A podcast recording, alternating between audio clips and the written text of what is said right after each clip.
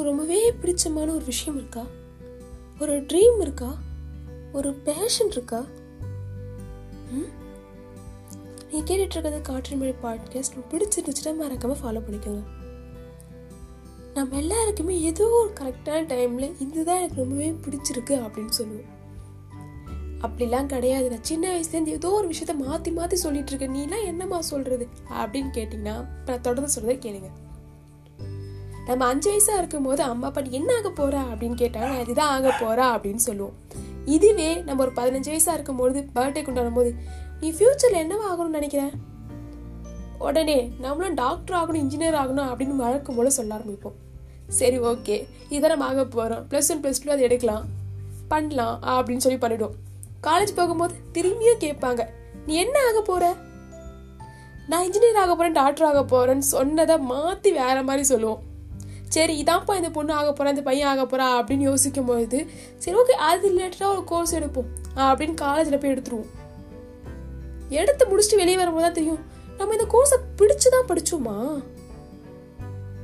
அப்போ இத்தனை வருஷம் படிச்சது வேலையே கிடைக்கலையா அப்படிலாம் யோசிப்போம்ல. ம்? அப்போ ஏதோ ஒரு விஷயம் உங்களுக்கு தொடர்ந்து பிடிச்சிக்கிட்டா மாதிரி வந்துக்கிட்டே இருக்கும் தொடர்ந்து. ஆனா நீங்க படிச்ச படிப்பை தாண்டி அதில் நாலேஜ் அதிகமா இருக்கும்.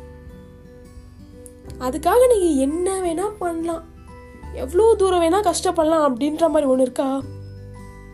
அதுதான் அவங்களோட பேஷன் மூணு வருஷம் காலேஜில் படிக்கிறது எதுக்காக? முன்னாடி ஸ்கூலில் படிக்கிறது எதுக்காக? ஏதோ ஒரு குரூப் எடுத்து அந்த குரூப்பில் நாலேஜை கெயின் பண்ணிக்கணும் அப்படின்றதுக்காக தானே?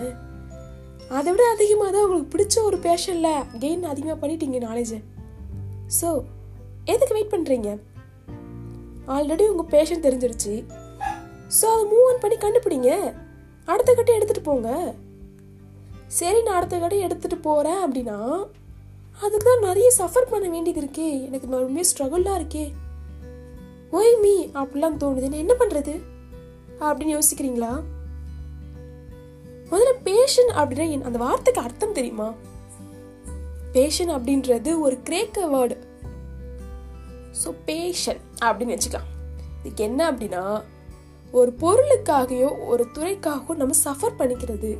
நம்ம என்ன பண்ணாலும் பரவாயில்ல எனக்கு அது வேணும் அப்படின்ற மாதிரி உங்களை நீங்களே அழுத்தி அடம்பிடிச்சு சஃபர் பண்ணிக்கிறது.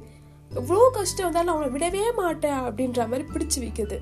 ஸோ இதுதான் பேஷன் அப்படின்றது.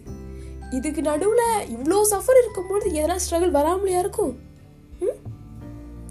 அப்படியே வந்தாலும் அது நீங்கள் பாப்போ எங்கடா வேலை வேலை இருக்குது. அப்படின்னு தள்ளி விடாமல் இருக்க போறீங்க. ம்? ஞாபகம் வச்சுக்கோங்க இது உங்க பேஷன் இதுக்கு நீங்க சஃபர் பண்ணி தான் ஆகணும். எல்லாருக்குமே மரத்தை உழுக்கும் போது உடனே ஆப்பிள் கீழே விழுந்துருமா? இல்ல ஆப்பிள் மண்டையில விழுந்த எல்லாருமே ஃபார்முலா கண்டுபிடிச்சிருவாங்களா? யாருக்கு தோணுதோ அவங்க தான் கண்டுபிடிப்பாங்க. யாருக்கு அது உண்மையான பேஷனோ அவங்க தான் நோக்கி ஓடுவாங்க. உங்களுக்கு உண்மையான பேஷன் இருக்கா? அதை நோக்கி ஓடணும்னு தோணுதா? அப்போ இன்னும் வெயிட் பண்ணுறீங்க ஜஸ்ட் மூவ் ஆன் ஸ்ட்ரகிள் வரதான் செய்யும். கடந்த காலத்தை யோசிச்சு பார்க்கும்போது நம்ம இதெல்லாம் பண்ணியிருக்குமான்னு மோ- சொல்லும்பொழுது ச்சே இதெல்லாம் நம்ம பண்ணி வச்சோமே இன்னைக்கு நம்ம யோசிக்கும் போது சிரிப்பாக இருக்கே அப்படிதான் சிரிப்போம்ல. அந்த மாதிரி நம்மளோட பேஷன் என்றைக்குமே இருக்கக்கூடாது. முன்னோக்கி போங்க. உங்கள் பேஷனை நோக்கி போங்க.